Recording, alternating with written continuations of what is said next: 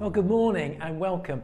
And it's really so good to be with you. And uh, as we join together uh, on Sunday morning together, and if you're visiting us for the very first time, it's just great. It's a pleasure to welcome you and a pleasure to be with you. We're continuing our series, Love Revolution, which we've been looking at on and off over the last few weeks. And uh, we started looking at the idea of loving God with all our heart and all our mind and all our soul. And then Jesus saying, and also love your neighbor as yourself. And uh, Andrew looked at the, a number of weeks ago. We moved from loving, loving God, then looking at the idea of loving others. And so this morning we're going to look at love your world as we continue. I'm going to read um, from Luke's Gospel, and it's chapter 10, verses 25 to 37. And it links in this understanding that Jesus shares about loving God and loving others. Uh, on one occasion, an expert of the law stood up to test Jesus. Teacher, he asked, what must I do to inherit eternal life? What is written in the law? He replied. How do you read it? He answered, Love the Lord your God with all your heart, and with all your soul, and with all your strength, and with all your mind, and love your neighbour as yourself. You've answered correctly, Jesus replied. Do this and you will live. But he wanted to justify himself, uh, so he asked Jesus, And who is my neighbour? And this is the story that we're going to concentrate on this morning. In reply, Jesus said, A man was going down from Jerusalem to Jericho when he was attacked by robbers. They stripped him of his clothes, beat him, and went away, leaving him as if for dead. A priest happened to be going down the same road, and when he saw the man, he passed by on the other side. So, too, sometime later, a Levite, when he came to the place where he saw him, he passed by on the other side. But a Samaritan, as he travelled, came where the man was, and when he saw him, he took pity on him. He went to him, bandaged his wounds, pouring on oil and wine, and then he put the man on his own donkey brought him to an inn, and took care of him. The next day, he took two denarii and gave them to the innkeeper. And he said, Look after him, he said, and when I return, I will reimburse you for any extra expense that you have. Which of these three do you think was the neighbour to the man who fell into the hands of the robbers? The expert of the law replied, The one who had mercy on him. Jesus told him, Go and do likewise. Jesus often used stories to uh, explain life situation and the heart of God, and this is one very story. Uh, it might be well known to some as the parable of the Good Samaritan, a Samaritan who did good. A parable is a story, an allegory for life. And so we read in, this, in the story, the account that we, we've just heard, that uh, there was a road. A man took a road uh, down to Jericho. And this road was, a, was really a road for robbers. Uh, at that time and in those days, it was quite dangerous to travel, particularly if you travelled on your own. And at that length, was, I think Bible scholars say it may, maybe up to 17 miles long. And um, so I, the people listening to this story probably wouldn't have been surprised that this man was attacked by robbers along the way. And uh, in the story, there are three people. Uh, three people who, who come by the man who is attacked, rather. And uh, the first who comes along is a priest. And uh, you can imagine that the people in the story are going to be thinking, well, the priest, he's got to be a good man, he's going to do something good. And uh, it, the priest uh, w- went, went by. He, he, in actual fact, he, he went out of his way to walk by the man that he saw lying on the road. A little later on, um, a, a Levite comes along. Well, the priest was of the priestly class. He would have been in charge of worship and carrying out sacrifice. And the, the Levite would have been uh, of a priestly class, but they would have carried out the work of the temple. So what we have here is a story about a priest or a pastor or a vicar, you might say. Uh, uh, the Levite would be, say, something like the deacons or the elders of the organization in, in our understanding maybe of today. And so the Levite comes along and you think, well, surely this, this, this person is going to do some good. They're, they're, they've got a good religious background, but they do exactly the same thing as the priest. They walk by, probably in fear for maybe their own life, I don't know. But uh, they're not touched by the situation. And then The third person comes along. Now, by this time, people might be thinking this is a, a, a bash the priestly class time. They, they dealt with the priest, maybe the, what we call the, maybe the, what, the vicar, uh, dealt with the Levite, um, the, you know, the elder or the deacon. Maybe now it's going to be the church member, you know, a good Jew. But not at all. Not at all. That wasn't the point that Jesus wanted to make. Making a far greater point, he says a Samaritan comes by. The people would have been aghast because a Samaritan, and the Samaritan then comes by, uh, stops, goes to the man, and then the story says that he begins to help him, tends his wounds, puts him on his own donkey, takes him to a place to recover, pays for that recovery. We'll talk about that in a moment or two. Incredible that this was a Samaritan. The Samaritans were, to the Jews, Samaritans, there was a lot of prejudice between Jews and Samaritans and Samaritans and Jews.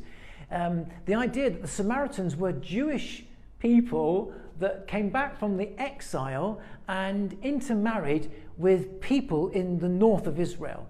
The north of Israel, there was a kingdom, and the northern kingdom, the capital was a place called Samaria, and there were Jews who um, intermarried with people, pagans in the area.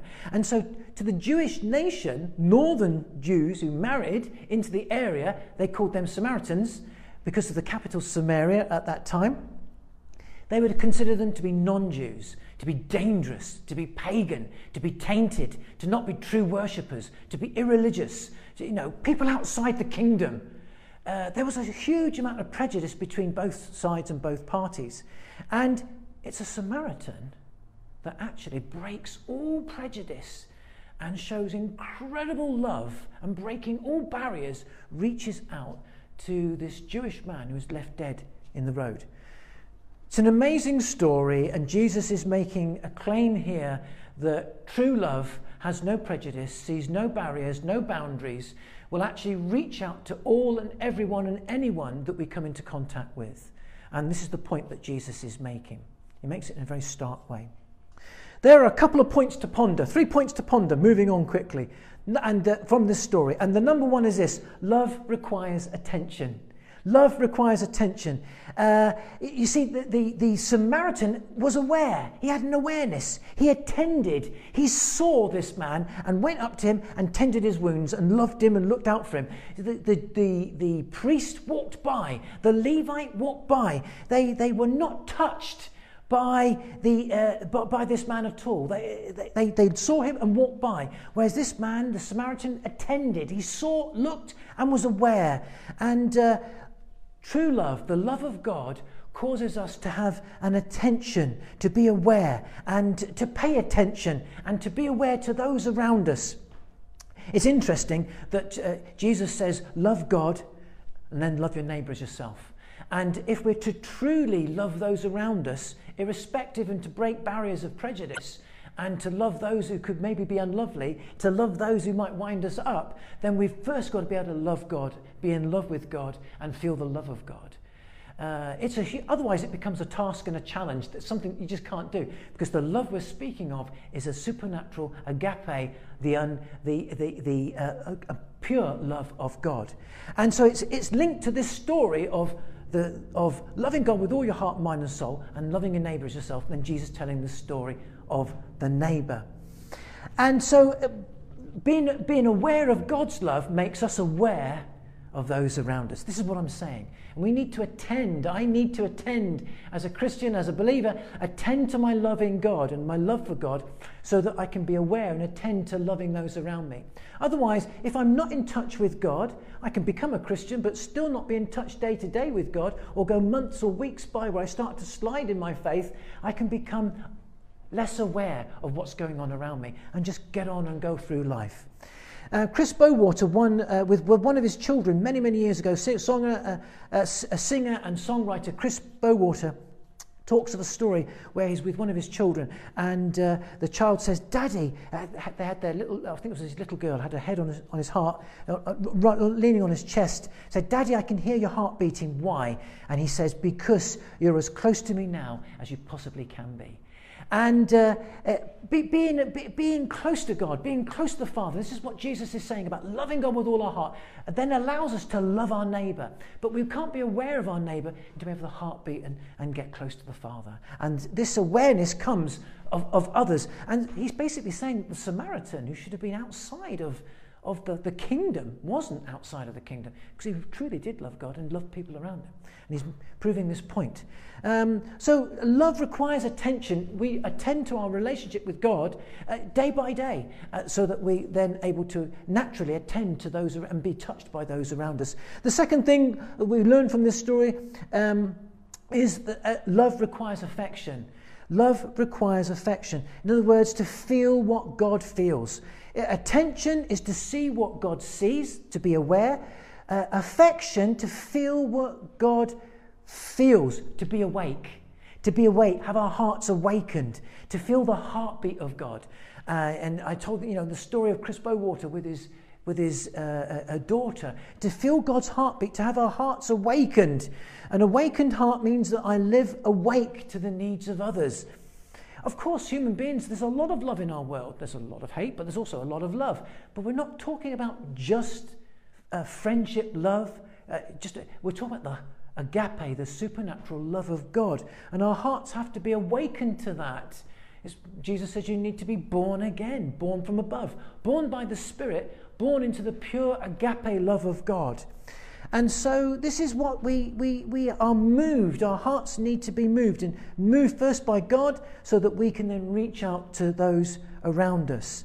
A awakened heart means that I can live awake to the needs of others. And the Samaritan didn't just look, he then went across. His heart was moved.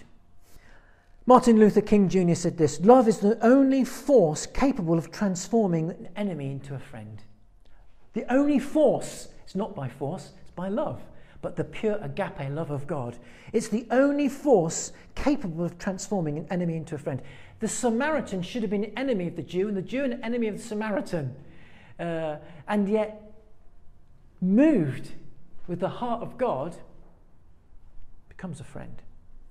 It's incredible, it's supernatural, and our hearts need to be awakened and thirdly, uh, uh, finally, love requires action. Love requires uh, attention, us to attend to our relationship with God, to be uh, aware. love requires affection, to become awake, hearts awakened. We can just get on with our lives, because lives are so busy today, and, uh, and we can become calloused almost. We don't realize. And, uh, and thirdly, love requires action. An action. You know, act as God acts to feel what, see what God sees, to feel what God feels, but then also to act as God acts. In other words, we're talking about to be the revolution. This, this Samaritan, it, it was revolutionary what he did. And it would have caused an absolute stir. It was like, wow. And purely by just reaching out, but it costs. And so he was gracious and generous. Gracious because he reached out to someone that would have probably hated him. If that Jew had been standing up, they wouldn't have gone towards each other, they would have hated each other. And yet he reached out to someone in their need. He acted, he was moved to act. Uh, and it cost him because he he, he, he, bathed the man, but he could have just left him, bathed him, and walked on. He then put him on his donkey, so then he would have walked the 17 miles or whatever it was, and then paid a, several denarii. Several denarii would have been a number of months or a number of weeks convalescence money at the inn. And so there was a sense of tremendous generosity and graciousness, all moved by a heart of God, all moved by the very supernatural agape love of God. Mother Teresa said this a lady of love and a love for her world uh, in the streets of Calcutta, loved the poor, loved the destitute, loved the dying. And she said this intense love does not measure, it just it gives. It just gives, rather. Intense love does not measure, it just gives. And that's exactly what the Samaritan did. But the intense agape of God, the love of God, gives. It doesn't measure, He gives abundantly and graciously. Uh, and it's a challenging thing for you and I because this isn't just a, a human love. You know, Jesus said, Love your enemies. Bless those that curse you, go the extra mile. If that was something I have to do, it would become, it become a, a noose around my neck. I just think I can't do this. But in the agape, if I experience the love of God and I attend to that love of God, I can then begin to be free to be released in that love of God. And that's what Jesus is saying here. Love God, love your world, love all those around you. And so the question here, as we conclude, as we finish right up at this moment, the question is not who is my neighbour, but are you and I being neighbourly to everyone we come into contact with? It's an opportunity to be a neighbour, to be the neighbour, as Jesus shows in this story, with everyone that we come into contact with. And so uh, let's cause a love revolution as we love God and love all of those around us in His power and in the power of the Holy Spirit. I pray that you be encouraged, that you be uh, lifted, and that you will you too can know the amazing agape love of God in your heart and life, and then be able to give that away through the help and power of the Holy Spirit. Thank you so much for listening. God bless you.